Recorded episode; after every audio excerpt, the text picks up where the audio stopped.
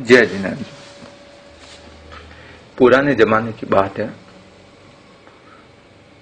लड़की के माता पिता अपनी लड़की का रिश्ता लेकर लड़के के यहाँ गए। उस समय का रिवाज था, लड़के लड़के आपस में मिलते नहीं थे, शादी के दिन ही मिल पाते। खैर आज के जमाने की बात इसलिए मैंने नहीं की क्योंकि आज का जमाना तो तद विपरीत है।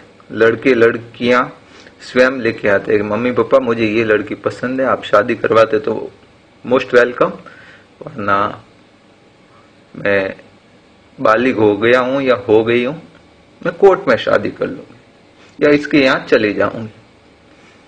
सारे ऑप्शन खुले होते हैं, मगर वो पुराना जमाना था। लड़की के माता पिता ने लड़के के माता पिता से कहा कि हमारी लड़की तो इतनी होशियार है कि एक पैर पर पूरे घर का काम कर लेती। ये सुनकर लड़के के माता पिता बहुत खुश हुए कि देखो लड़की इतनी होशियार है, एक पैर पर ही काम कर लेती पूरा, यानी इतनी काम में प्रवीण और कुशल है। तो लड़के के माता पिता ने कहा कि हमारा लड़का भी कम थोड़ी ना है, पूरी दुनिया को एक आंख से ही देखता है। तो ये शब्द सुनते ही लड़की के माता पिता ने सोचा कि लड़का देखो इतना आज्ञाकारी और संस्कारी है कि वो जाति का ऊंच नीच का कोई भी भेद नहीं करता, सबको समान दृष्टि से देखता है। बंधुओं, शादी का दिन आया, लग्न मंडप सजा, बारात आ गई। जैसे ही लग्न मंडप में फेरों के लिए बैठे दूल्हा दुल्हन, तो लोगों को मालूम पड़ा, उनके माता पिता को मालूम पड़ा कि लड़की के तो एक ही टांग है, हकीकत में वो एक टांग पर ही काम करती है, लंगड़ी है बेचारी, और लड़का लड़का कान्ना है। इसीलिए कहा एक आंख से समान दृष्टि से देखता है, एक आंख से ही देखता है सबको। बंधुओं, श्रावक होता है जो बाराव्रती श्रावक होता है, सत्य अनुव्रत जिसने ग्रहण किया है, वो कभी शादी ब्याह में कोई भी झूठ नहीं बोलता। कोई भी लड़के या लड़की में कमी है वो उसे छुपाकर लड़के या लड़की की गुप्त रूप से शादी नहीं करवाता। ऐसा नहीं कि लड़की के कोई प्रॉब्लम है और वो बताए नहीं, शादी के बाद बताए, कई जगह देखा जाता है। इसी कारण डाइवोर्स हो जाते हैं। शादी के बाद मालूम पड़ती चीज कि लड़के के तो ये प्रॉब्लम है, वो नशा अधिक करता है, बोलते बहुत संस्कारी है। लड़का तीस साल का होता है, बोलते बाईस साल का है। लड़का या लड़की की उम्र ज्यादा होती, हम कम बता के शादी कर लेते हैं।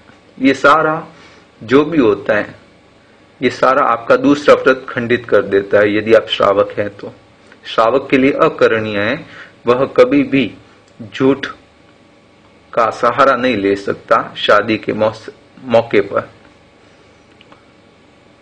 दूसरी होती है कि साउथ में और जिनके ज्वेलरी का और ये काम होता है, मुंबई में देख लो, अपने कई धर्म संघ के परिवार है, ज्वेलर्स का काम करते हैं, तो वो गिरवी रखने का भी काम करते हैं। लोग आते हैं, अपना सामान गिरवी रखते हैं और ब्याज पर पैसा लेके जाते हैं।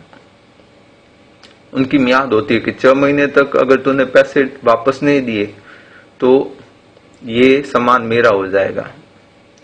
कई बार बेचारे वो सात महीने एक महीना ऊपर चला जाता है, ब्याज तो पूरा दे रहे, वो लेके आते हैं पैसा कि सेठ वो मेरी चीज, कि मैंने तो तेरे से वो लिखा पड़ी की थी छह महीने की, मैंने तो वो चीज बेच दी, छह महीना पूरा होते मेरे को पैसे की जरूरत थी, अब तू जाने तेरा काम जाने।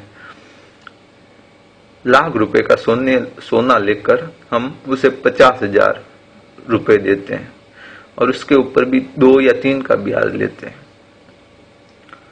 और फिर अपने पास पड़ी है चीज, फिर भी हम कहते हैं नहीं मैंने तो बेच दी तुम्हारी वो चीज हथियाने के लिए, तुम जानो तुम्हारा काम जाने।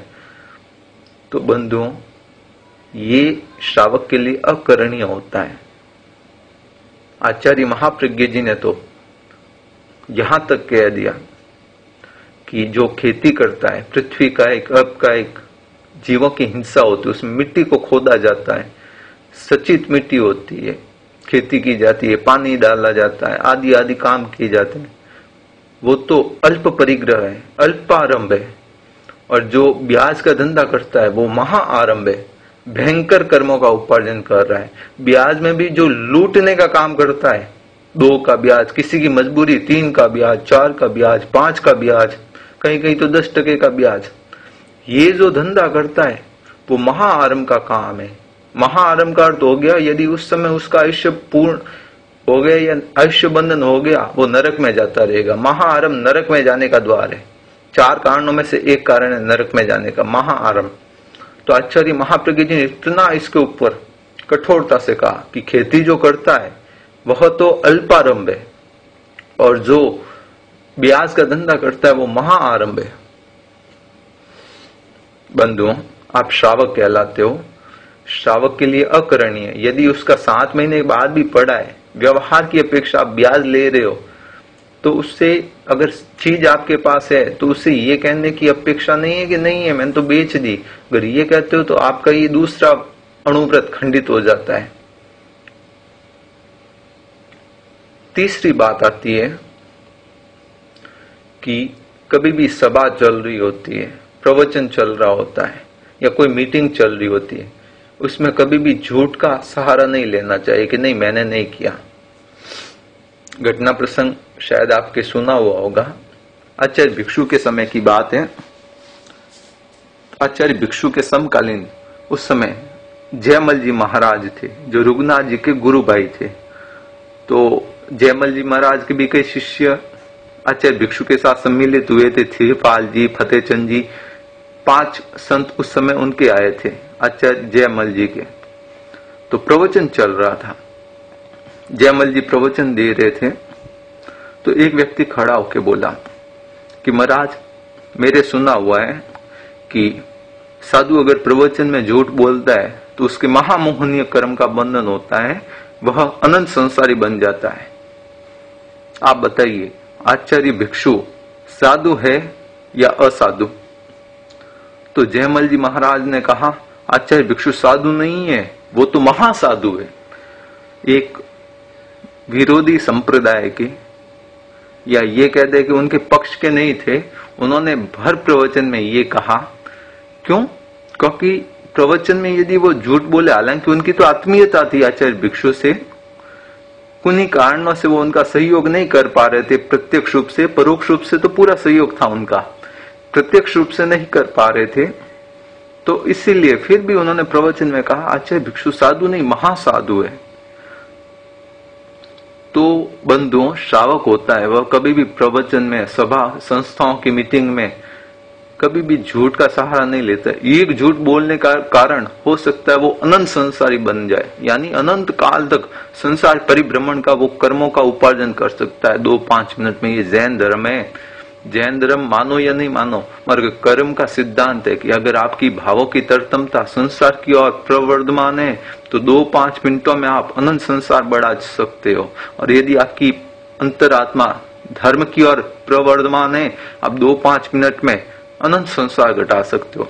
मैं ये नहीं कहता कि आप, मैं ऑडियो बना रहा हूं और आप सुन रहे हो तो आपकी पूरे चौबीस घंटे वैराग्यता रहती है या चौबीस घंटे आप संसार की नश्वरता का भान करते हो, और मगर जब तक आप सुन रहे हो उस समय तक भी यदि आपके भीतर एकदम वो रहती है कि नहीं यार कितना मैं संसार के लिए गलत कर रहा हूँ, कितना संसार बढ़ा रहा हूँ, कितने भयंकर कर्मों का उपार्जन हो रहा है, कहाँ जाऊंगा, यदि ये सुनते समय भी आपके चलता है अनुचिंतन और भयंकर पश्चाताप कर रहे होते हो, तो हो सकता है वो दस मिनट का ऑडियो आपके अनंत भावों की कर्म निर्जरा को झंकृत कर दे, आपको कर्म निर्जरा करवा दे, केवल वो दस मिनट का ऑडियो, पांच मिनट का ऑडियो।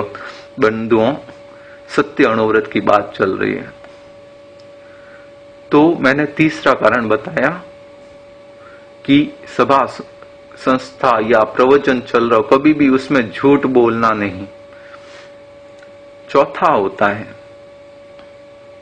वह है कि श्रावक जो होता है दूसरे अणुव्रत का धारक, वो कभी भी झूठी गवाही नहीं देता है, भले कितना भी उसके लिए परिस्थिति कठोर हो जाए, उसको जेल हो जाए, जेल कबूल है मगर झूठ बोलना कबूल नहीं। श्रावक जो होता है बाराव्रती वो कभी भी झूठ नहीं, झूठ का सहारा नहीं लेगा, भले वो केस हार जाए कोर्ट में मगर फिर भी वो झूठ का सहारा नहीं लेगा। कैसी से कैसी विषम परिस्थिति आ जाए वो कभी झूठ का सहारा नहीं लेगा, समभाव से सहन कर लेगा। भले हार हो जाएगी, लोक निंदा हो जाएगी, तो भी वो झूठ का सहारा नहीं लेगा। पांचवा और अहम कारण, कोई भी विषय वस्तु बेचते हैं, सबको व्यापार है ही है। किसी के कुछ ज्वेलरी का काम है, किसी के कुछ काम है, किसी के साड़ियों की दुकान है, किसी के ड्रेस की दुकान है, किसी के किराने की दुकान है, किसी के कोई मार्बल का, किसी के किसी का व्यापार है। हर किसी के कुछ न कुछ व्यापार है। तो जहां व्यापार होता है वहां झूठ का भी पूरा प्रचार होता है। झूठ की बहुत बड़ी सत्ता होती है। व्यापारी आता है, बोलते हैं ये कितने की है, कि मेरे मेरे तो कॉस्टिंग अब जैसे एक सौ सत्तर आ रही होती है और दो सौ की आइटम्स होती है साड़ी, तो कहते हैं ना मेरे तो एक सौ नब्बे की कोस्टिंग आ रही है, दो रुपया खर्चा लगेगा, मेरे को तो केवल पांच रुपया मिल रहा है, तीन रुपये बाकी के एक्सपेंसेज हो जाएंगे, तो पांच रुपये मिल रहा है, जबकि मिल रहा है तीस रुपया। जो बाराव्रती श्रावक होता है तो वस्तु के क्रय विक्रय में कभी झूठ का सहारा नहीं लेता है। वो ये कहेगा मेरा भाव तो ये है, आपको उचित लगे तो ठीक है, मुझे कितना मिल रहा है या मेरी कोस्टिंग कितनी है वो बताने की मेरी मानसिकता नहीं है। मेरी सेलिंग रेट दो सौ रुपये है, आपको उचित लगे तो मैं माल भिजवा दूंगा, नहीं लगे तो आपकी मर्जी, मगर झूठ का सहारा नहीं लेता। वो वो होता है सत्य अनुव्रत वाला। तो मैंने आज पांच कारणों की व्याख्या की। श्रावक, सत्य अनुव्रत का आराधक, कभी भी शादी ब्याह में झूठ का सहारा नहीं लेता है। हर चीज, विषय वस्तु एकदम स्पष्टता से बताता है। लड़की या लड़के में कोई कमी है तो भी वो बताता है। ये नहीं कि लड़का जुआरी नहीं है और कहते एकदम संस्कारी, कभी उसने शराब का मुंह नहीं देखा और शराब के नशे में धुत रहता है, पर स्त्री गमन नहीं करता, फिर भी करता है, फिर भी कहते हैं कि नहीं करता है। इस तरह से यदि कोई होता है या लड़की में कोई गलत आदत है, संस्कार है और नहीं बताते हैं, तो ये सारा सत्य अनुव्रत खंडित हो जाता है। तो इसीलिए पहला कारण है लड़के लड़की की लड़के या लड़की की शादी में कोई भी चीज छुपाना श्रावक के लिए अकरणीय होता है। दूसरा होता है किसी की गिरवी वस्तु पड़ी है तो उस, उसको होने के बावजूद भी उसको अगर हम मना करते कि नहीं मेरे पास नहीं, मैंने तो बेच दी, छह महीने के बाद तुमने पैसे नहीं लेके आए, मैंने तो बेच दी, जबकि अंदर पड़ी हो, वो भी श्रावक के लिए अकरणीय है।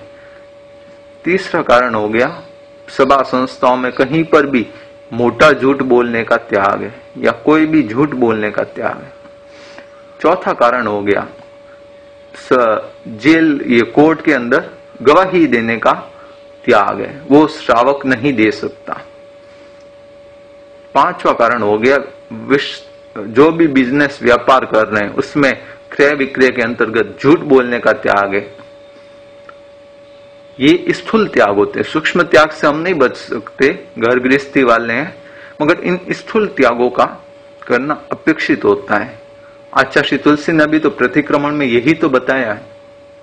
दूसरे मृषावादन वीरमण में ताप और प्रकाश जैसे भिन्न हो सकते नहीं, क्या अहिंसा सत्य वैसे भिन्न हो सकते कहीं, फिर अहिंसक के लिए यह सत्य तो अनिवार्य है, सरलता की सिद्धि का यह व्रत मुझे स्वीकार्य ही, मैं नहीं दूंगा कभी झूठी गवाही जान कर, ना धरोहर को नकारूंगा स्वयं की मान कर, भूमि विक्रय और विक्रय वस्तुओं का हो भले, वर वधु संबंध में ना झूठ मेरे में पले।